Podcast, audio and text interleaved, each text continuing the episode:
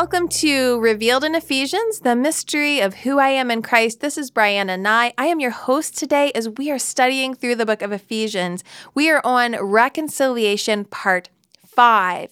And last episode, I encouraged you to listen through the book of Ephesians on your Bible app and listen for the word mystery. Now, that was written down in your study, but I just wanted to let you know I wasn't going to give you any clues because I want you to discover it. And if you notice at the top of each day of study, there's a little magnifying glass, which my friend Rachel drew. Isn't she's a great artist? Um, that's showing when we are looking at God's word.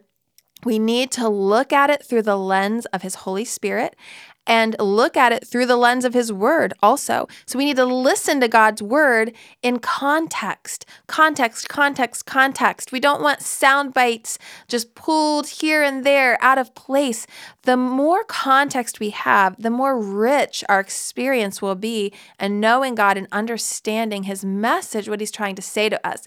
In particular, the mystery. Now, of course, you're going to have to do a little detective work and realize, oh, mystery and reconciliation, because our topic is reconciliation part five. So that means the mystery probably has to do with reconciliation, and you are right. So, as you've prayed through this and read through this, um, we're going to dig into that. But I have to tell you, we are introducing a brand new memory verse which we introduced on the very end of last week. And this is from Ephesians 3 14 through 19. Now, this prayer is mind blowing, and we're going to go into it in detail more later. But let's look at this prayer together. So it says, For this reason, I kneel before the Father for whom every family in heaven and on earth derives its name. I pray that out of his glorious riches he may strengthen you with power through his Spirit in your inner being, so that Christ may dwell in your hearts through faith. And I pray that you, being rooted and established in love, may have power, together with all the Lord's holy people, to grasp how wide and long and high and deep is the love of Christ and to know this love that surpasses knowledge, that you may be filled to the measure of all the fullness of God. So, there's so much in this verse. I just want to bust it all out right now, but I can't because I'm going to share that with you in some coming episodes. But I want you to start to pray this verse. Um, I love that he's it's a family prayer. It's a family prayer about the family of God. And Paul is praying this for the church in Ephesus. It can be prayed for individuals, but he's praying for relationships here. He's praying that the, the relationships in Ephesus, the people in Ephesus, will be strengthened with power in his spirit or through his spirit. So, how do we strengthened? We are strengthened together in our relationships through God's Spirit in our inner being. So, your inner being, have you ever prayed for God to strengthen your inner being? Did you know that that inner being is what Christ raised up from the dead? When he rose again from the dead, you were raised up with him. Everyone in the body of Christ was raised up together with Christ, but you were raised up and your spirit came alive at that time through his resurrection. And when you pray, God, strengthen my spirit. Strengthen my spirit, my inner person. You can pray that for your friends. You can pray that for your kids. You can pray that for your family. You can pray that for, for believers in Jesus Christ. And it can help your relationships because as you're strengthened in your inner being, it says, so that Christ may dwell in your hearts through faith. So our faith is increased as Christ strengthens us in our spirits. This is different than living just in physical strength. The Bible says that outwardly we are wasting away, inwardly we are renewed day by day.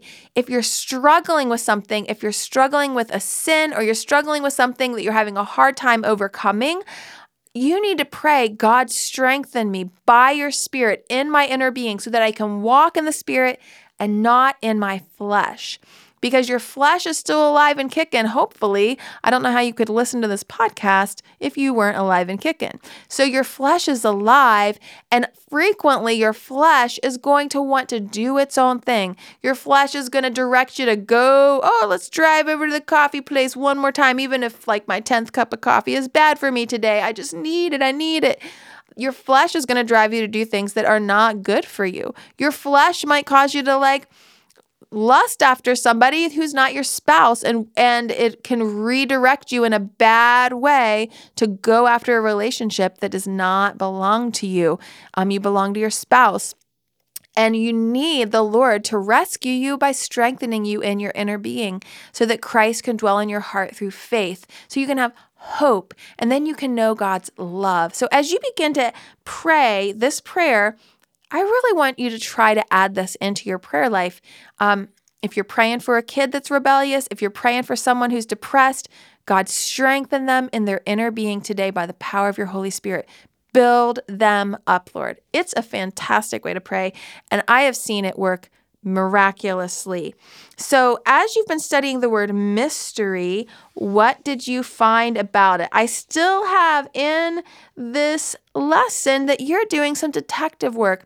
So, I'm not going to tell you exactly what it is, and you're going to have to figure out how it fits into reconciliation.